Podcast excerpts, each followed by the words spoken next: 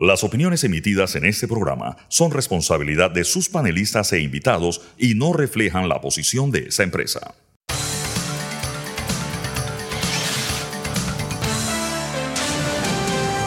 Mesa de Periodistas. Buenos días Panamá, bienvenidos a Mesa de Periodistas con el análisis profundo y diferente que los pone al día, amaneciendo hoy en esta mañana lluviosa, al menos en el municipio capitalino, martes 15 de agosto, por cierto, día de la fundación de la ciudad capital, tema que será eh, el centro de Mesa de Periodistas el día de hoy. Les Alfonso Grimaldo de Nueva Nación, me pueden seguir en arroba alfonso AGP, suscribirse a Nueva Nación en nuevanación.com. Nos están escuchando desde la cabina de TVN Radio. Nos pueden seguir aquí en arroba TVN Radio 965 en Twitter y en Instagram. Les recuerdo que pueden revivir las fascinantes conversaciones que tenemos aquí en Mesa de Periodistas entrando a Spotify o YouTube y buscando Mesa de Periodistas. Hoy en el programa estos serán los temas que estaremos tratando. Como les comenté, 504 años de la ciudad de Panamá y qué diferencia esos últimos cuatro años han hecho. Estaremos comentando sobre la experiencia compartida que es vivir en esta ciudad tan fascinante, a veces tan caótica, que se llama la ciudad de Panamá. Eh, y estaremos hablando precisamente con alguien eh, que pronto presentaremos experto en la materia. También luego, posteriormente, en tema de noticias, estaremos comentando sobre los intentos que se han estado dando por parte de los hermanos Martinelli y Linares de ser juramentados en el Parlacén con todas las consecuencias judiciales que eso podría tener. Y interesante que este tema se repite constantemente, se agrava la crisis de agua, pero también estaremos hablando un poco sobre el tema del presupuesto del 2024. Presentados los temas, les presento quienes se encuentran conmigo el día de hoy. Tengo el gusto que me acompañe Fernando Martínez. Buenos días. Buenos días, saludo a nuestros oyentes. También se encuentra con nosotros el día de hoy Sabrina Bacal. Un gusto. Buenos días, Sabrina. Buenos días a nuestra audiencia. Y aprovecho para presentar ya a nuestro invitado el día de hoy con quien estaremos conversando sobre este tema urbanístico. Precisamente se trata de Jorge Isaac Perén, presidente de la Sociedad Panameña de Ingenieros y Arquitectos. Buenos días, bienvenido. Buenos días, eh, Alfonso, Sabrina, Fernando. Un gusto estar con ustedes. Y bueno, feliz día. Feliz día. Hoy es un día especial. Para usarlo bajo la lluvia. Vamos a empezar con Fernando, que nos va a dar un poco de contexto sobre la materia que vamos a estar abordando. Posteriormente te daré un tiempo para que también hagas una introducción. Así que empecemos contigo, Fernando. A ver, en realidad hoy son dos celebraciones importantes. La fundación de la ciudad de Panamá hace 504 años y la fundación, perdón, la, la inauguración del canal de Panamá, Claro. que se inauguró el 15 de agosto de 1914. Eh, de manera que sí son, digamos, dos fechas importantes de la historia del país. Eh, quizás valga decir, aunque el día de hoy, buena parte de este programa lo vamos a dedicar a hablar de los problemas de la ciudad de hoy, para eso traímos a un urbanista, a un arquitecto urbanista, eh, quizás es bueno recordar que la ciudad eh, fue fundada el 15 de agosto de 1519 por el señor Pedrarias Dávila, quien era un emisario de la nobleza eh, española. Y también un muy feroz administrador de la cosa pública. Eh, sí, eh, supuestamente vino a estas tierras a poner un poco de orden Correcto, correcto. porque estaba en pleno apogeo el proceso de conquista. Recordemos que hay una fase de conquista y otra de colonización. Eh, y eh, Pedra, Pedra- Pedraria ciertamente era un personaje, aunque noble, oscuro, eh, siniestro, resolvió sus diferencias con Balboa cortándole la cabeza, pero tomó decisiones importantes, estratégicas, ¿no? Porque él fue el que ordenó el traslado de la ciudad o del- del- de, la, de, la, de la punta de lanza colonial española que estaba en, la, en Santa María la Antigua del Darién, él es el que decide trasladarla al emplazamiento eh, en, en el, en el Océano Pacífico, donde está lo que nosotros llamamos Panamá la Vieja. Eh, y esta decisión eh, es trascendente porque inicia el periodo de la interoceanidad del país. Si bien eh, Núñez de Balboa había descubierto, según los españoles, claro que no, no lo había descubierto porque ya la una buena parte de la humanidad sabía que el Océano Pacífico existía y vivía en él, pero bueno, los españoles se arrogaron porque ellos descubrieron para el resto de Europa o informaron al resto de Europa que este océano existía, pero eh, gracias a la decisión de Pedrarias, eh, se inicia la época de oro del transitismo colonial español eh, y, y Panamá, la ciudad de Panamá se convierte en el sitio estratégico a partir del cual se realizan las expediciones para colonizar eh, eh, las ciudades al otro lado del Atlántico, o sea, en el Océano Pacífico. Esto es, es, realmente relevante porque el origen de la ciudad está vinculado a su vocación transitista. Así, así fue como nació la ciudad de Panamá. Y creo que ese origen se proyecta a la ciudad que, que somos hoy. Una ciudad sin duda de ninguna clase, marcada profundamente por el transitismo. Han cambiado las palabras, ahora somos el país de la plataforma multimodal y logística, somos el país del primer ferrocarril transcontinental interoceánico, somos el primer país de un canal interoceánico entre, entre el Pacífico y el Atlántico, somos el país del hub de las Américas, pero todas estas frases marcan eh, digamos, la vocación que le dio sentido económico a la ciudad de Panamá, eh, que hoy cumple 504 años. Vamos ahora con nuestro invitado, eh, sus comentarios, pero sí al inicio una introducción también de sus planteamientos de la ciudad y un poco su visión de la historia. Sí, sin duda lo que menciona Fernando con relación a, a, ese carácter que tiene la ciudad de Panamá justamente por su localización geográfica, que la constituye hoy en día en un país eh, que mueve un, significativo número de barcos y comercio, que celebramos 504 años y si observamos eh, las ruinas de Panamá la Vieja, ellas, ellas tienen una característica peculiar, o sea, en esa época nuestro medio de tránsito era el agua y las ciudades pues se establecían frente a la costa en primera instancia eh, para, como lo mencionó, para la conquista, para la colonización protegerse al mismo tiempo. Y actualmente eh, debemos repensar ese hecho y, lo, y, lo, segundo que colocó Fernando, el tema del canal de Panamá y lo que constituye consecuentemente por esa localización geográfica y por ese istmo estrecho. Y vinculado al tema del canal de Panamá existe eh, un aspecto importante que nos caracteriza como ciudad, que es la presencia de parques metropolitanos.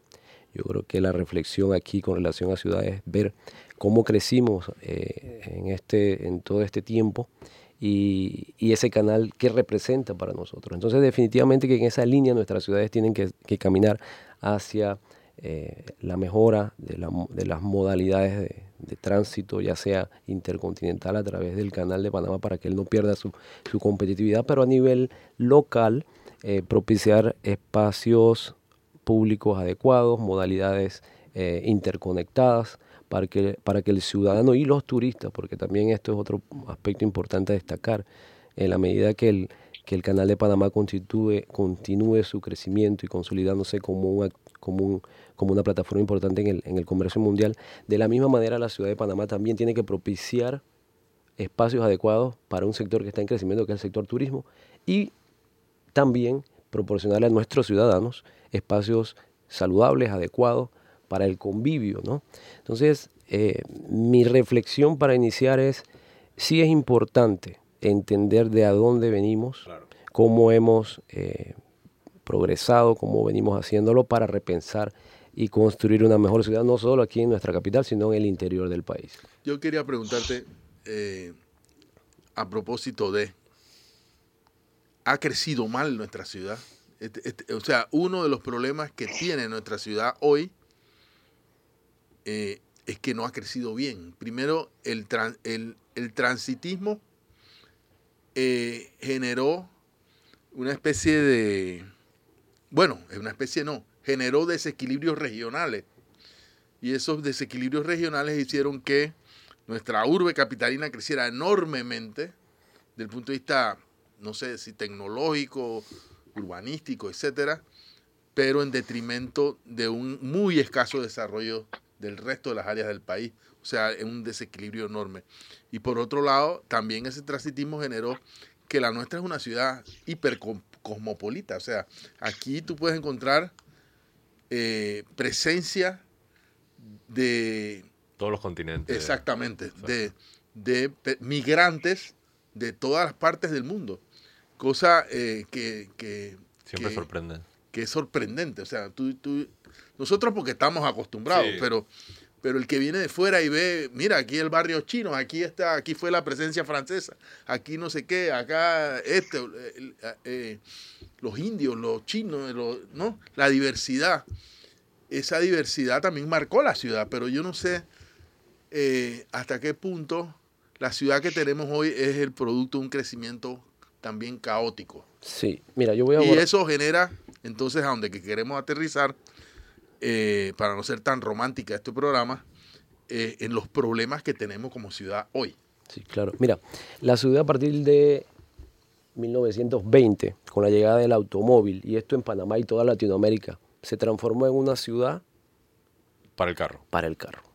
Y aquí es importante tenerlo presente, porque miren, uno de los mejores ejemplos de tejidos urbanos, hablando ya de diseño de ciudad como tal, lo tenemos en Colón, en el casco con manzanas. Las 16 calles que le dicen. Exacto, su orientación y el tamaño de las manzanas, de 80 metros por 100 metros, adecuadas para que las personas caminen. 1850 no había carro. No, salí, no, entremos a, la Fundación de Panamá la Vieja, hablemos ahora del casco de Panamá, aquí, eh, la segunda ciudad, un trazado urbano similar. El casco antiguo. Correcto, el casco antiguo. Cuando la ciudad comienza a crecer, 1920, 1930, 1940, con la llegada del auto, pues ya comienza un diseño urbano autocentrista. Obviamente con toda la, expectativa que eso generaba en la época. Y el desarrollo urbano comienza en Panamá a generar urbanizaciones con una entrada y una salida, lo cual es un problema que tenemos que resolver. Y segundo, eh, lo que mencioné anteriormente, pues las manzanas grandes que no incentivan eh, que las personas caminen. Eso por un lado. Otro aspecto que por eso reitero la importancia de conocer cómo crecimos y dónde estamos y no asustarnos. O sea, nuestra ciudad, Panamá, sí necesita de, reconfigurarse para generar más espacios públicos, para incentivar que las personas caminen y obviamente en el tema de la modalidad y la movilidad, que la política de transporte público sea bien clara y camine hacia mejorar la calidad y que no esté compitiendo en la vía pública el bus con el auto. Esto es importante tenerlo claro porque muchas veces eh, nosotros buscamos la solución al tema de movilidad de manera individual. Agarro mi carro y, y me muevo. Y en este proceso, pues este, el tema del tránsito en Panamá es sí un desafío, que todo mundo aquí, todo radio oyente, eh, pierde una hora, una hora y media, a veces hasta tres horas para moverse de su residencia a su local de trabajo. Y es importante mencionarlo porque esto es consecuencia del plan de ordenamiento territorial. Y, y aquí quiero aterrizar en ese punto porque nuestras ciudades dependen hoy en día de, de un plan de ordenamiento territorial que tiene que caminar hacia una ciudad compacta, importante, y de uso mixto. Eh, esto quiere decir que las personas tengan sus servicios próximos a su lugar de residencia, ¿no? Y son aspectos que, nos llevan eh, a reforzar el hecho de que eh, necesitamos no solo que las autoridades conozcan esto, sino que, por ejemplo, un instrumento importante de la descentralización, que ahí voy con lo que Fernando colocó antes, nuestra ciudad quedó enormemente polarizada en la ciudad capital, y esto generó mucho caos. Nosotros tenemos que caminar hacia una descentralización, crear otros polos económicos en el sector occidental y así consecuentemente. Eso desde el punto de vista regional, pero desde el punto de vista local tenemos que caminar hacia ciudades compactas y mixtas, obviamente para evitar las distancias y que la respuesta a tal vez un sistema de transporte eh, que no está en la excelencia que se necesita o no está en el nivel de atender las demandas de viaje, pues eh, no se ha suplido por el auto. Si no, todos vamos a pagar el costo de estar en las vías. Entonces, la planificación urbana, a través de las juntas de planificación, también es importante mencionarla, juegan un papel importante. Aquí hay muchos frentes y actores eh, dentro de las juntas de planificación, la academia, la espía, a la cual represento, y la sociedad civil. O sea que cada uno de nosotros pues tenemos espacio ahí en ese proceso de reorganización y construcción de, mejores ciudades. Quiero agradecer todos estos parámetros que nos estás trayendo para el análisis, que nos permiten estructurar la conversación. Quería agregar brevemente que es cierto lo que dices, ¿no? El auto, el bus, agregaría el camión con el contenedor, la volqueta, el portacemento, me explico, o sea, la verdad es que moverse en esta ciudad es una complejidad a veces muy riesgosa. Quiero traer a Sabrina a la conversación, escuchar tus comentarios y preguntas, Sabrina. Yo también hacerte una pregunta a ti, si está bien. ¿Cuáles fueron tus primeras impresiones de la ciudad de Panamá? No sé si tendrás memoria de, ellas. Cuando, yo llegué hace 25 años a vivir, eh, me encantó. O sea, el tema de la cercanía del mar había sido un, sueño para mí siempre. Nunca viví frente al mar o cerca al mar. Eh, pienso que es una ciudad que tiene un potencial enorme que desafortunadamente no se ha aprovechado para que se traduzca en calidad de vida para las personas. Y eso es un poco lo que quería preguntarle a nuestro invitado. Se habla mucho de este concepto de las ciudades de 15 minutos. Eh, ¿Es todavía posible, o sea, donde, donde una persona pueda vivir cerca de su trabajo, de la escuela de sus hijos, de la clínica donde se atiende? ¿Es todavía posible crear esto en Panamá? Sin duda, sin duda justamente la planificación. La ciudad es un ente dinámico. La ciudad es un ente que necesita eh, fundamentarse en datos, en estadísticas. Los censos recientemente eh, se culminaron, pero esto tiene que continuar. Eh, como un ente dinámico se tiene que repensar, el planeamiento urbano es uno de los principales instrumentos para contener la expansión urbana, por ejemplo, que esto es fundamental mencionarlo. Nuestras ciudades, reitero el concepto que emití anteriormente, las ciudades compactas caminan justamente a lo que tú mencionas, que eh, tengamos eh, servicios, amenidades cerca de nuestras residencias, pero esto también implica algo fundamental que no hemos estado pensando en los últimos años, el acceso a la vivienda social. Muchas personas en los últimos años, eh, o, lo, digo, de otra manera, a la vivienda de bajo y medio costo. en los problemas de transporte que tenemos hoy día y las distancias que tenemos hoy día es porque eh, un, grupo eh, de la población panameña no tenía acceso a residencias y fueron a vivir a 40, 30 kilómetros de sus puestos de trabajo y, consecuentemente cuando creas una urbanización, la urbanización no tiene todas las amenidades, no tiene una escuela cerca y, aquí se genera una dependencia. Pero si es posible, eh, Sabrina, si es posible, lo importante aquí es que las autoridades, los alcaldes tengan un compromiso con, con la ciudadanía, que los principales actores que participan en este proceso, que son eh, los arquitectos y urbanistas, la sociedad civil, participen y entiendan que la ciudad se tiene que repensar y tiene que caminar hacia tener espacios eh, públicos, eh, habitares. Habitar es tener no solo una vivienda, sino la capacidad de poder caminar hasta el supermercado, poder caminar hacia, hacia un parque y, caminar hacia una regla básica, la, ley 3, la regla 330 300. Cada habitante tiene que tener la posibilidad desde su vivienda observar tres árboles, 30% del barrio debe ser cobertura boscosa. Y no es solo cobertura boscosa, es espacios de recreación. Estamos hablando de salud pública y las personas no tienen que, ver que para todo lugar eh, se tiene que mover en carro. O sea, la ciudad tiene que propiciar la interacción social. Y que, ¿por qué no? ya te hablo de otros países, es, no, 80% de los viajes en, en, algunas ciudades de Europa, los chicos van a la escuela caminando o incluso en bicicleta. No te quiero, no te quiero decir con esto que Panamá lo va a hacer. Lo que quiero decir es que, que las opciones tienen que estar en la ciudad para que el ciudadano pues, pueda movilizarse eh, y utilizar eh, los servicios eh, de una manera accesible y no tenga que estar desplazándose 30, 40 kilómetros. Yo solo quería también eh, comentar cómo eso incide en la salud mental de la población, poder ver árboles, este, poder ver el barrio. Fernando. No, Sabrina, ¿tienes preguntas? Ah, disculpa Sabrina, ibas a preguntar, perdón. Sí, precisamente con el tema que hablábamos de planificación, eh, y de la posibilidad de tener este concepto de ciudades de 15 minutos, ¿usted qué piensa de la suspensión ahora del plan de ordenamiento territorial? Bueno, este es un tema que... En el corregimiento de San Francisco, ¿no? Sabrina. Sí. Sí, bueno, este eh, sí. Sí, yo lo que te puedo agregar con relación a este aspecto es que... En toda la ciudad. Eh, la, la persona que me está escribiendo, que es también arquitecto, me dice que es en toda la ciudad. Ok. Sí, mira, eh, Sabrina, tú antes de, tu, de esta pregunta mencionaste algo interesante que, me gustaría reformar. Mencionaste que la ciudad de Panamá tiene un atractivo, que es el, mar.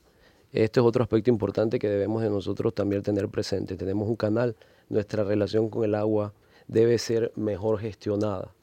Y en esto menciono que hemos vivido en algunos sectores del país de espaldas al mar. Eh, esto también implica eh, lo que mencioné anteriormente, los accesos a espacios públicos, accesos no solo visuales, sino físicos. Es importante eh, reconfigurar estos espacios, generar redes de, donde podamos caminar y acceder a estos espacios. Pero yo creo que la pregunta de Sabrina está dirigida eh, a responder quién está eh, no solo pensando la ciudad. Yo estoy seguro de que hay muchos urbanistas que están trabajando en eso, pero al no ser ellos autoridades, eh, o sea, las ciudades que han tenido transformaciones importantísimas en América Latina han sido porque han tenido alcaldes y comunidades participativas gestionando eh, eh, los cambios que la ciudad necesita. Pero aquí no hay nada de eso, aquí no hay autoridad, no hay alcalde que aquí el alcalde más bien contribuye al caos de la ciudad. Esa es la verdad. Y los representantes de corregimiento, los que no son prófugos de la justicia o condenados por la justicia, están viendo a ver cómo eh, eh, eh, el, que hay para mí. Es la tristeza de esta ciudad. Y la consecuencia, perdonen que politice demasiado el tema, es que tenemos una ciudad que puede que tengan buenas personas pensándola, pero en la que se manipulan los planes de ordenamiento territorial, por eso me refería al de San Francisco específicamente. Eh, y el pero es en todo el distrito, me confirman. Bueno, peor todavía. Y, y, una ciudad en la que nadie respeta los espacios públicos, cualquiera persona invade el espacio público, que es para eso que usted dice, para que la gente pueda caminar. Eh, es una ciudad hostil, sucia, llena de basura, ¿verdad? Y para acabar de, de, colmarnos, es una ciudad insegura. Ese es la otra, el otro drama, porque cuando usted dijo, ¿por qué hacemos eh, barriadas con una sola, una, sola entrada y una sola salida? Hay personas que, querrían que su barriada fuera una especie de cárcel, que tuvieran una cúpula con reja para, que, para poder cuidarse de la, de la inseguridad. Mientras que usted viaja usted ve que eh, eh, otra ciudad, otro tipo de ciudad es posible, pero nada de eso tenemos aquí. Sí, en efecto. Ah, eh, con relación al tema de, construcción de ciudad, los instrumentos están. Las juntas de planificación social, las juntas de planificación urbana, disculpen, ellas tienen, existe un procedimiento participativo justamente con, el objetivo de que, evitemos estos, estos tipos de problemas donde se invalidan planes de ordenamiento territorial. El proceso participativo es fundamental porque la ciudad debe reflejar todos los actores de ella, incluso las minorías, porque a veces en procesos democráticos gana la mayoría, pero eh, aquí vuelvo a un punto importante también para reflexionar. En la calle no vemos a personas en silla de ruedas. Y nosotros, como muchos países de Latinoamérica, tenemos un grupo significativo que no puede, que tiene dificultades de movilidad pero si no están en nuestras calles y no los vemos en los espacios públicos es porque hay dificultad. Entonces este proceso de, participativo debe constituirse eh, hoy, mañana y en, todo este proceso eh, electoral que se avecina, eh, en darle espacio a la sociedad civil, darle espacio obviamente a que la ciudad crezca, a los empresarios, porque la ciudad tiene que sí crecer. Pero una manera de crecer es propiciarles espacios adecuados para que las personas vayan, consuman, los turistas lleguen y Si nosotros creamos espacios públicos donde el primer anillo de seguridad son los propios ciudadanos que usan dicho espacio, vamos a reducir la, inseguridad. Pero estos conceptos y, esta, y estos datos científicos son conocidos. Otro aspecto aquí, además de la participación ciudadana, es que hay que darle espacio a los idóneos, a los que conocen todos los distritos de y ciudades de Panamá deben de tener especialistas sobre este tema. Además de la participación, ciudadana, deben de, tener asesores con relación al tema de ciudad para no caer en, en, toma de decisiones que no están basadas en datos, que no están basadas en estadísticas y a veces eh, decisiones aleatorias. Así que la constitución, el pensamiento de una ciudad es algo importante eh, que debe estar basado en, datos, en estadísticas, con los actores idóneos que conocen, pero al mismo tiempo el ciudadano debe entender que estamos en un proceso de crecimiento. Nosotros tenemos sectores de Panamá cuya densidad es muy baja. Barrios, el barrio, por ejemplo, si te pones a ver el, barrio del Ingenio, eh, que tiene una estación del metro, la construcción de una infraestructura pública como el metro es elevada, 80 millones, 120 millones por kilómetro, dependiendo si es aéreo o, si va debajo de, la tierra. Y si, y si hay una inversión ya de, de, un metro, ya tenemos una estación, debemos de comenzar a consolidar todos esos sectores con el objetivo de que el metro vaya eh, teniendo más usuarios y caminemos de la misma manera con un plan que busque una red intermodal de movilidad, metro, bus y demás. Pero es un proceso que hay que entenderlo, porque a veces vemos el efecto y no la causa. Y, mi papel aquí como representante de la Sociedad Panameña de Ingenieros y Arquitectos, que representa un grupo de idóneos muy capaces, expertos que están eh, asesorando en diversos aspectos, trabajando en empresas públicas, empresas privadas, nuestro papel es aportar con nuestra asesoría en toda la construcción de, la ciudad. Pero a veces no se maneja los parámetros y los conceptos y, tienen altos costos altos costos. Mira, eh, te, te, menciono un dato importante. Más del 50-40% de la población adulta mayor de 40 años en Panamá sufre de algún tipo de obesidad o sobrepeso. Obviamente que es consecuencia de, de nuestros hábitos eh, de alimentación y demás, pero aquí hay un gran factor que es nuestras ciudades no inducen y no dan el espacio para la recreación, para el convivio, para caminar. Y eso no lo digo, no lo dice la espía, eso lo dice la ciencia, eso está más que estudiado. A los adultos mayores, el tema de salud mental que tú mencionas, la ausencia de un parque, la ausencia de un espacio público para que ellos puedan interactuar con los niños. Eso tiene afectaciones eh, significativas con relación a la expectativa de vida, su estado psicológico y demás.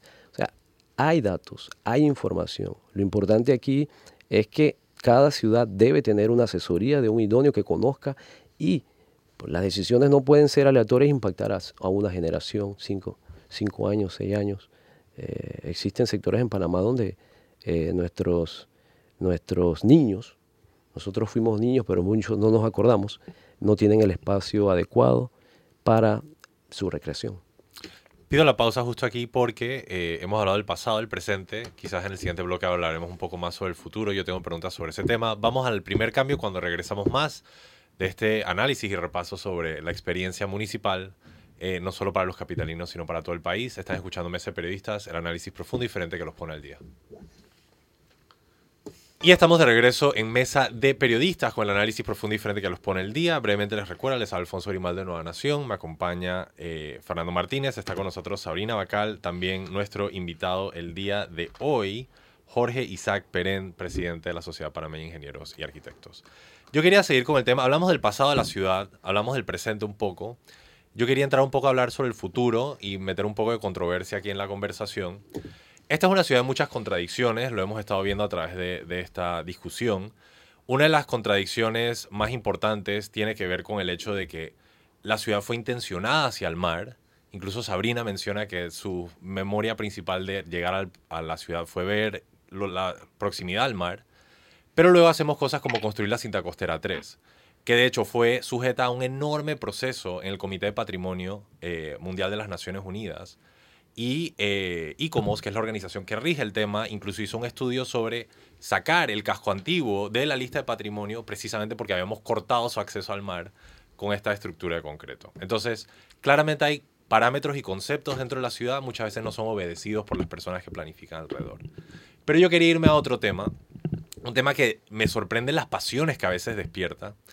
Y tú mencionaste es algo muy importante, que es que hay que redensificar la ciudad. La ciudad está muy poco densa en el centro. Eso implica... En algunos sectores. En algunos sectores, pero eso implica tumbar algunos edificios, mover algunas paredes, etc. Y resulta ser que el centro de la ciudad naturalmente también es el centro histórico, porque la ciudad sí fue construyéndose de forma radial, el centro es la parte más vieja. Yo soy bastante iconoclasta. Yo creo en que hay que destruir los ídolos y olvídate de esas cosas, lo importante es la vida. Hay mucha gente que argumenta lo contrario. El patrimonio histórico es muy importante. En este edificio fue que vivió tal persona y deberíamos preservarlo así. Pero tú dices que, espérate, este es nada más un edificio, por ejemplo, en el barrio de la exposición. Este es un edificio de dos pisos. Y como tú bien has dicho, hay una estación del metro, oficinas municipales. Aquí los edificios deberían tener al menos cinco pisos, seis pisos, siete pisos. No, pero no puedes tumbar ese edificio porque aquí la tía Manuel Almador Guerrero una vez se tomó un té. Y digo yo, la verdad es que sí hay que destruir los ídolos un poco y entender que lo que hay que aprovechar es el espacio, no necesariamente el edificio histórico. Y la razón por la que digo que me parece muy gracioso es que, a pesar de toda la adulación que le damos a estos barrios históricos como la exposición, el casco antiguo, tú pasas por ahí y está en un estado totalmente deteriorado. Propiedades abandonadas, con graffiti, sin utilizar, un desperdicio de espacio, sinceramente. Entonces, te pregunto yo, ¿qué tan agresivos debemos ser los capitalinos en un poco eh, este ejercicio de redensificar la ciudad y estar dispuestos a quizás algunas estructuras ya pasadas de tiempo? tumbarlas para poder construir eh, otras viviendas más dignas, más humanas, más iluminadas. Me gustaría hacer todo. Sí, excelente punto. Mira, el tema del patrimonio tangible e intangible, eh, específicamente el casco antiguo. El casco antiguo tiene su valor y eso está eh, muy bien definido y lo hemos conservado muy bien e incluso nos funciona muy bien desde un punto de vista como de, ciudad. Tenemos restaurantes, no tenemos todas las amenidades, hoy ya los colegios no están por ahí, hay gente viviendo. Espejémonos en esa situación. Yo creo que hay un buen ejemplo de una ciudad. Una ciudad, pero ese, e, ese lugar específicamente tiene una riqueza que no tienen los otros sectores por la cantidad de edificios del siglo XIX. Correcto. Y tienen un valor. Y eso es un valor que se transfiere a la ciudad porque es atractivo turístico. Muchas personas vienen a Panamá porque van a ese sector, porque hay un restaurante y porque hay una arquitectura y un urbanismo con un tejido urbano totalmente o casi diferente del resto. Bien, eso hay que contextualizarlo. Ya cuando salimos del casco y nos vamos a Bellavista, venimos hacia San Francisco, ya la realidad de ese patrimonio histórico ya no, no, la vemos. Entonces ahí el, el, el, accionar hacia esos sectores ya es diferente, porque no hay la presencia de edificios patrimonio, pero por ejemplo si nos vamos a Hong Kong ya hay una condición diferente, hay la presencia de verde, ¿correcto? Entonces, e, es interesante mencionar esto porque nuestra ciudad es una ciudad diversa. Tiene un casco antiguo con patrimonio, pero también tiene el verde. la clave aquí es saber eh, valorizar esta, esta diversidad que tenemos. O sea, es corregimiento por corregimiento. Y integrarla, sí, es un contexto, es un contexto. Eh, por ejemplo, Paitilla, nosotros eh, crecimos Paitilla, edificios altos, pero nosotros le dimos básicamente la espalda al mar y se la continuamos dando al mar.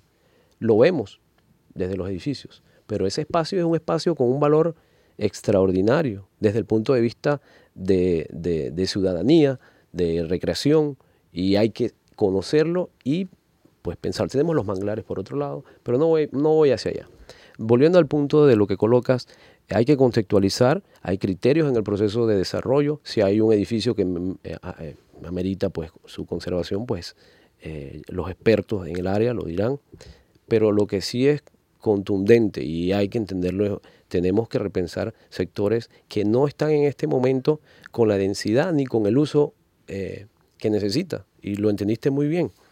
Tenemos estaciones de metro que no tienen una cantidad de usuarios significativa, y eso lo dirá el metro, es obviamente porque no hay puestos de trabajo cercanos, no hay residencia, pero allá hay una inversión grande. Entonces, eh, volviendo al punto, sí hay opciones para generar la, ciudad de 15 minutos que mencionó Sabrina. debemos de contextualizar el debate. Panamá tiene desde el casco antiguo hasta yéndonos hasta San Miguelito, hay situaciones eh, peculiares, diferentes. Lo que hay que trabajar aquí es en la densificación, en el uso mixto, eh, oportunidades de trabajo en todos los, los, barrios, dejar de pensar en la sectorización, importante.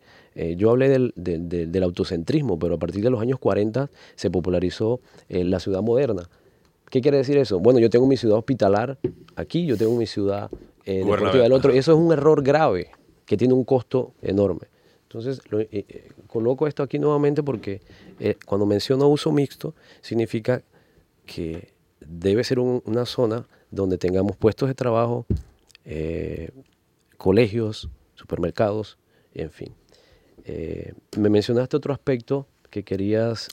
Bueno, precisamente no me acuerdo a, qué te referirás, solo quería quizás terminar yo también agregando que por ejemplo, estaba leyendo que en el Reino Unido sucede una situación muy similar donde Londres eh, ocupa gran parte del Producto Interno Bruto de esa nación, similar a lo que sucede en Panamá, para que veamos que suceden todas las magnitudes, por así decirlo. Y, por ejemplo, en el caso de eh, el barrio de la Exposición, que es súper céntrico, tiene una área enorme, precisamente el nombre lo dice, eso fue construido de cara a una exposición, a uno de estos fenómenos eh, mundiales Francia, cuando hizo su barrio de la exposición, termina demoliéndolo porque se acabó la exposición. Pues sigamos, aquí todavía estamos usando esos edificios. Entonces, yo siento que a veces tenemos como un apego histórico, creo que ese era el punto al final que te referías, a estas cosas que ya podemos trascender y podemos incluso tener viviendas más dignas. Y eso me lleva precisamente al tema de Londres. Cuando ellos urbanizaron en Londres el centro, lo que hicieron fue que tenían edificios donde la primera planta era comercial y luego dos o tres pisos de residencia. Y lo que causaba eso es que había suficiente espacio para alquilar y tener estas pequeñas tiendas donde vendían sus productos y podían ir a vivir en otro edificio cercano y tenían esa variedad, pues. Me parece que es un modelo bastante interesante. Sí, es correcto, es correcto. En el espacio justa, en el barrio de la exposición justamente y toda la área de Bellavista tenemos una gran oportunidad. Una gran oportunidad significa que tenemos diversidad de la presencia de edificios eh, que tienen un valor histórico, pero no todos tienen un valor histórico. Ahí es donde está el, el, punto.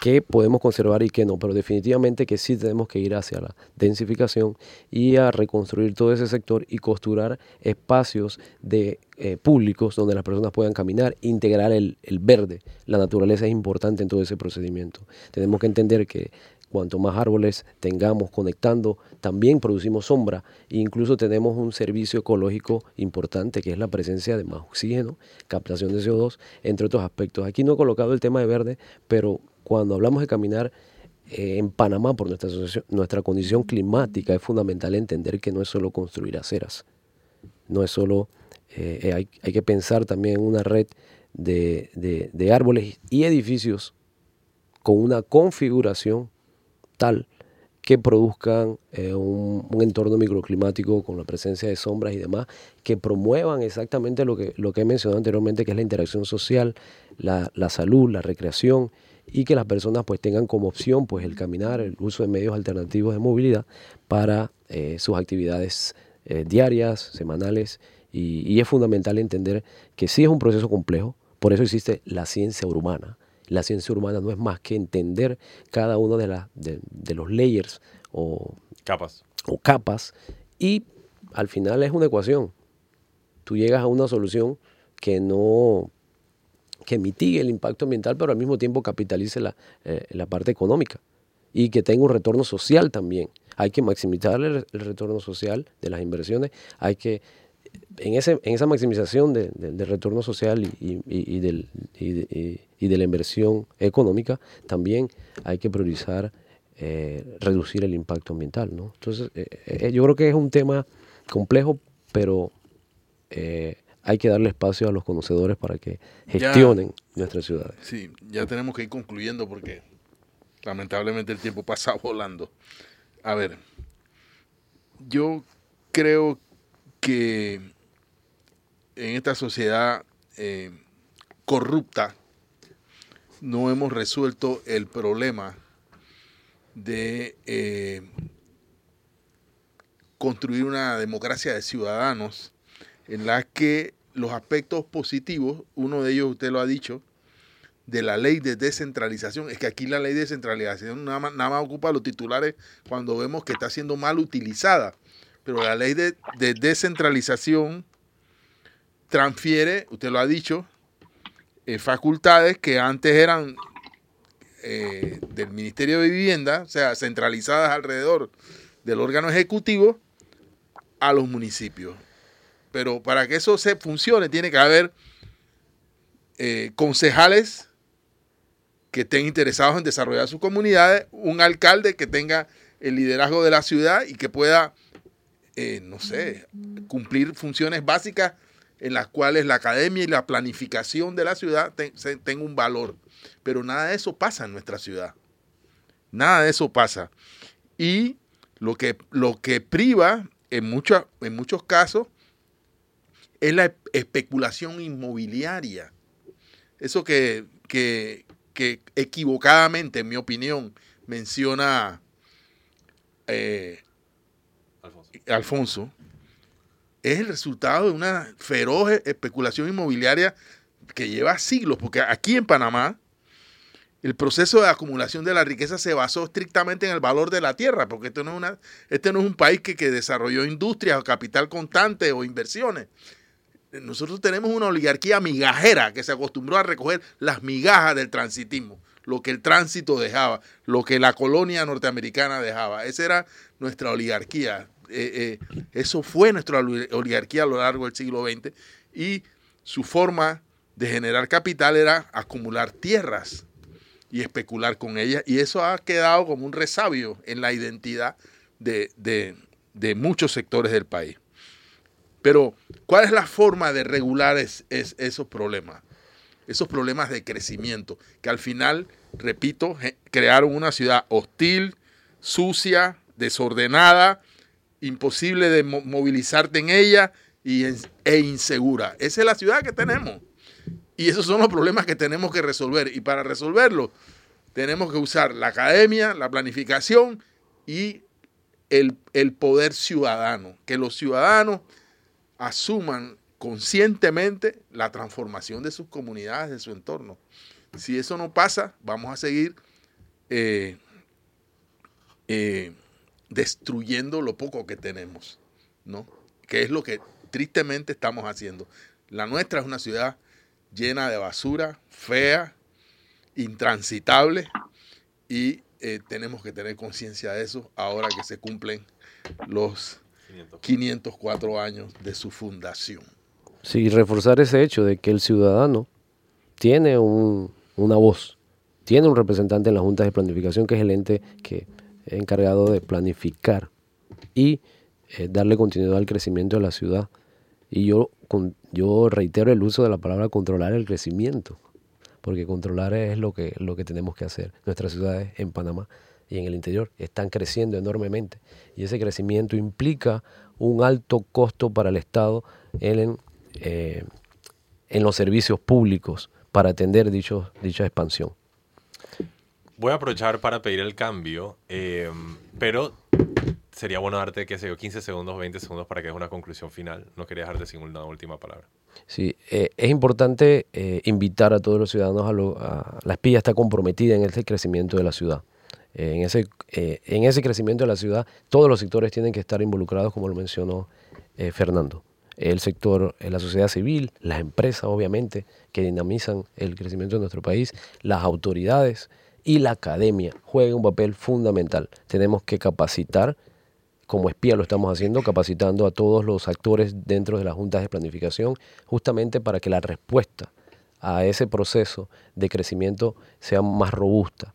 Y eh, la espía en ese sentido pues tiene los foros Panamá Sostenibles, reitero la invitación, recientemente fue el foro de urbanismo, movilidad y cambio climático y en septiembre tendremos el foro infraestructura SIC y edificio. Importante porque entramos, le damos el espacio a todos estos sectores para que un espacio de diálogo, pues repensemos a dónde estamos y hacia dónde queremos ir. Pensar la ciudad, definitivamente muy importante. Vamos al siguiente cambio. Están escuchando Mesa de Periodistas con análisis profundo y diferente que los pone al día cuando regresamos, temática nacional e internacional. Manténganse en sintonía.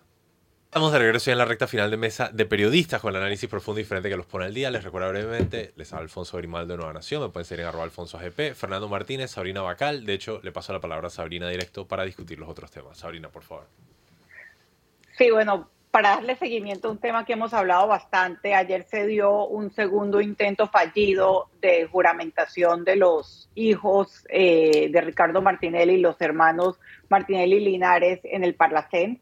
Eh, básicamente, pues el tema se ha constituido en un tema político. Eh, cada, cada, cada diputado panameño del Parlacén mostrando su apoyo o no a la inmunidad e impunidad que buscan estos muchachos con eh, lo que fue denominado por su padre como la cueva de ladrones.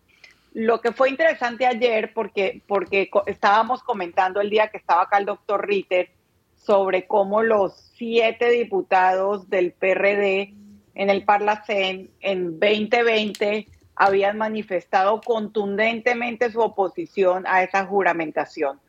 Ayer hubo una, digamos, una división del comportamiento de los diputados PRD entre los diputados más cercanos a Benicio Robinson, que están apoyando esa juramentación, y los diputados que responden a José Gabriel Carrizo, que decidieron eh, que no, no apoyar, o sea, se ausentaron.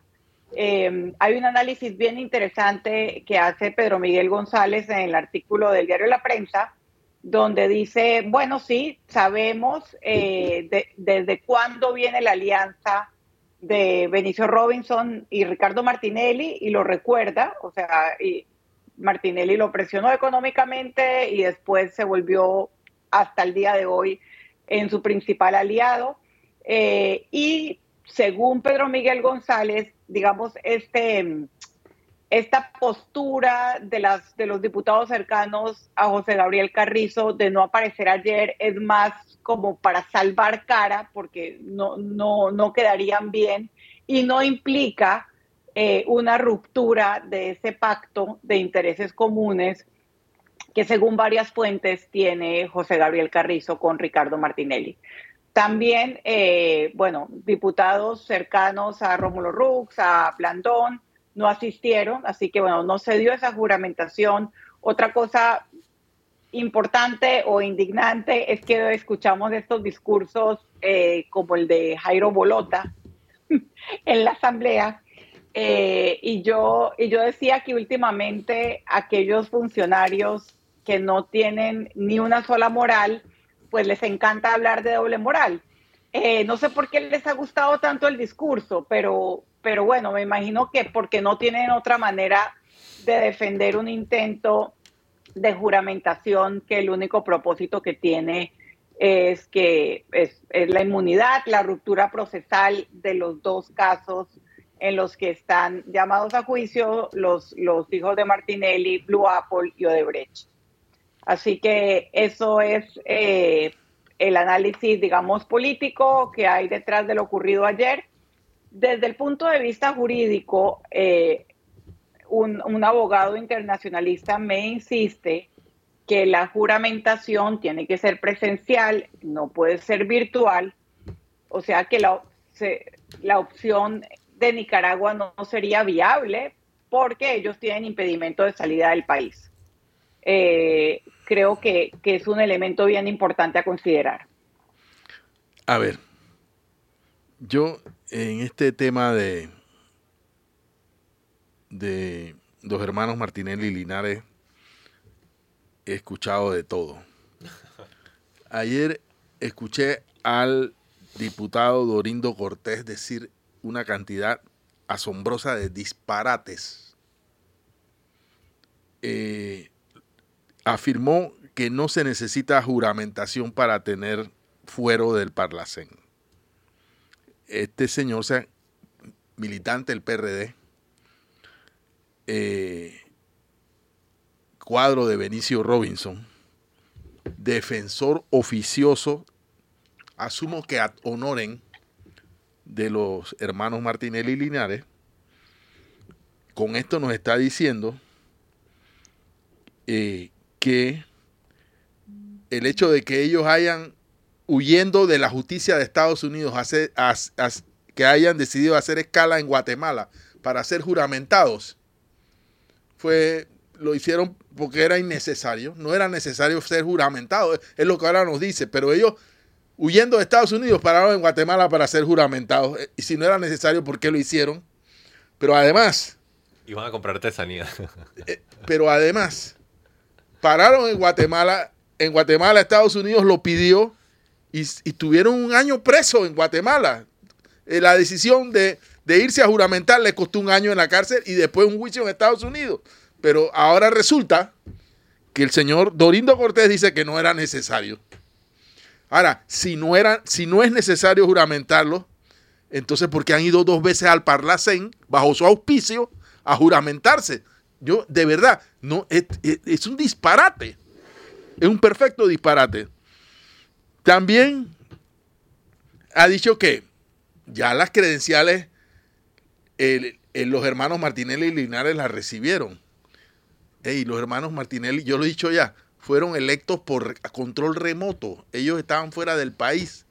Ahora resulta que son unos grandes patriotas que quieren trabajar por la región centroamericana y sacrificarse un par de meses siendo diputados del Parlacén.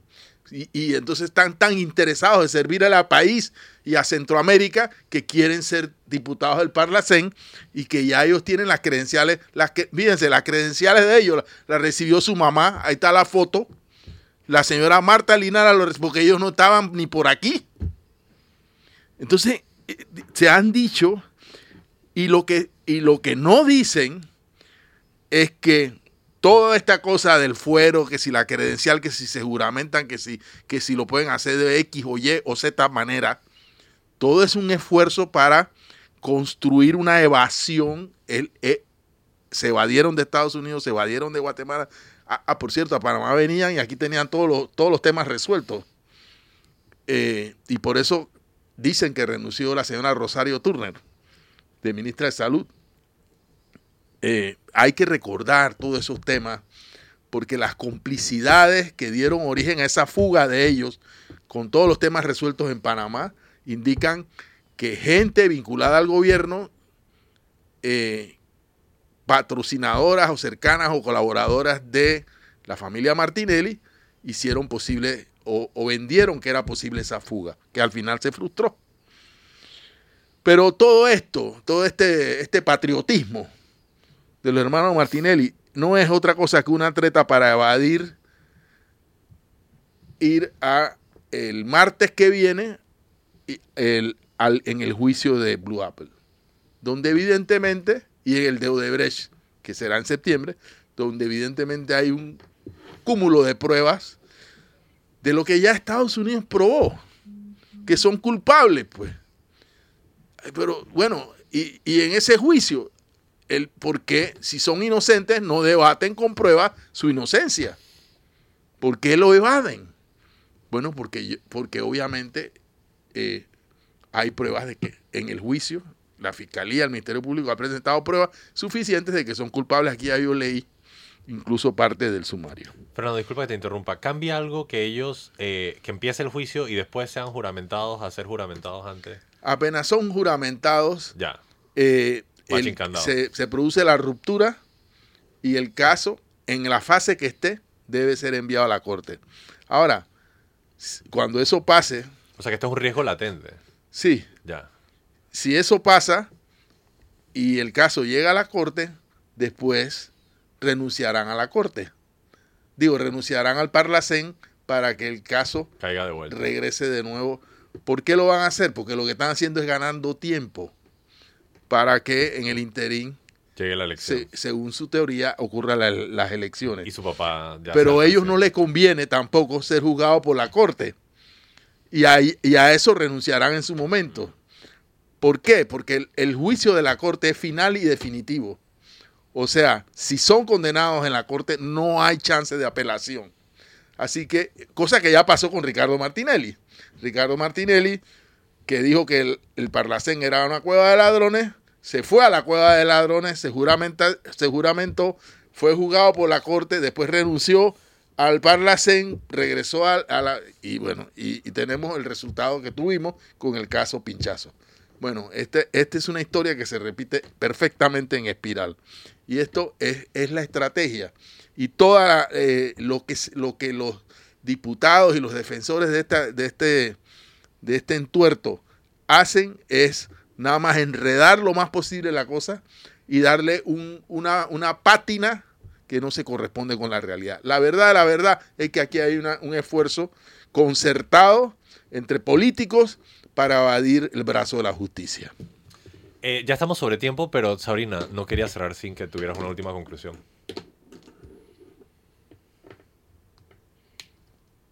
Ah, disculpa, estás en mute. Estás en mute, te pido disculpas. Ah, voy a mencionar tres temas eh, donde, que, vamos seguramente a tratar en siguientes programas. Por favor. Eh, porque son, son tiempos eh, muy convulsionados y realmente el tiempo no da en los programas para analizarlos todos. Internacionalmente, ayer sale la cuarta imputación contra el expresidente Donald Trump. esto por intentar alterar el resultado en el estado de Georgia tiene cosas en común con la tercera acusación que tiene que ver con el 9 de enero, pero eh, 6 de enero. digamos la característica, ah, perdón, perdonando, 6 de enero. La característica es que eh, se está utilizando una ley, eh, un, tipo criminal que involucra, que se utiliza para, para la mafia, el narcotráfico, porque es una conspiración para delinquir. Y una de las cosas que me llama, que llamó la atención es que en este caso, a diferencia del caso federal, que es el del 6 de enero, él no podría, de llegar a ser presidente, él no podría darse un, indulto a sí mismo por tratarse de, un caso eh, estatal y no federal. Eh, y creo que los que seguimos lo que ocurrió en esa elección y después eh, sabemos que hay muchísimas pruebas, entre ellos una llamada eh, donde le dice al, secretario de Estado de Georgia, búscame los votos.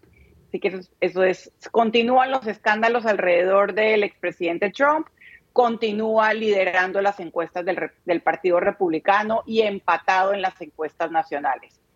Ecuador, ayer asesinaron a un líder político del partido de Rafael Correa, eh, cuando, cuando se dio el asesinato del candidato presidencial Villavicencio, eh, su viuda e incluso muchas personas sacaron tweets del propio Rafael Correa y de personas alrededor de su círculo político amenazantes contra Villavicencio, pero bueno, lo de ayer muestra la complejidad del problema de Ecuador y también que no es o, que no podría verse como un tema eh, ideológico, sino como un tema de narcotráfico infiltrado en todas las instituciones del Estado. Y por último, eh, Gary Stempe, el, director técnico de origen inglés, hizo ayer una denuncia de partidos amañados en la, en la federación. Eh, queremos en los próximos días hacer un análisis con algún, con algún experto porque me dicen que esto ya había sido denunciado por, em, por, una, por la Federación de, Futbolistas Profesionales. Así que eh, la, la, corrupción en nuestro país alcanza ahora también el fútbol. Fernando. Sí, eh, yo en realidad soy ignorante en materia de deporte, pero eh, sí hay que prestarle atención eh, creo que no es la primera vez que se habla, lo he escuchado varias veces, pero no, no me he atrevido a opinar sobre el tema porque de verdad yo no sé si hay un juego amañado, no sé en qué consiste la trampa, no sé, ¿no? Eh, pero toda denuncia de corrupción en el deporte, particularmente, yo lo, eh, lo voy a volver a decir, aunque hay gente que no, no, no le gusta que lo diga, pero aquí se está discutiendo o se ha propuesto a la Asamblea una ley de deportes y esa ley de aporte, ninguno de sus artículos dice que hay que separar la política del deporte, que lo que está dañando el deporte en nuestro país es que eh, diputados, políticos conspicuos de este país son presidentes de federaciones, eh, na- eh, presidentes de la Federación de Natación que nunca han nadado en su vida. Son Benicio Robinson creo que es de la Federación de Béisbol y heredan los cargos, el papá se lo pasa al hijo, el hijo al no sé qué. Eso, eso, eso, que, eso que es. Feudalismo. Pero Perdón. perdón, que mete mi, me- meto mi cuchara, aunque estamos muy, muy pasados. Eh, si alguien ha hecho política con el deporte en este país es Héctor Brandt. Ahorita también está haciendo política. Entonces, eh, no me extraña y, y ojalá sea investigada esta denuncia que ya había interpuesto, como me dicen, la Asociación de Futbolistas Profesionales de Panamá. Bueno, con eso llegamos al cierre del programa. Nos pasamos un poco, pero muy fascinante, muy interesante. También la entrevista con nuestro invitado del día de hoy, que nos ha dado parámetros con los cuales evaluar la situación de la ciudad e incluso juzgar al alcalde capitalino en la conciencia capitalina. Y bueno, por 504 años más de desarrollo de la ciudad. Eh, nos despedimos. Muchas gracias a Sabrina Bacal. Gracias a nuestra audiencia. Muchas gracias a Fernando Martínez. Saludos a nuestros oyentes. Y sobre todo, muchas gracias a ustedes, nuestro querido público. Les recuerdo que tiene una cita mañana aquí en Mesa de Periodistas con análisis profundo y diferente que los pone al día. Feliz día lluvioso.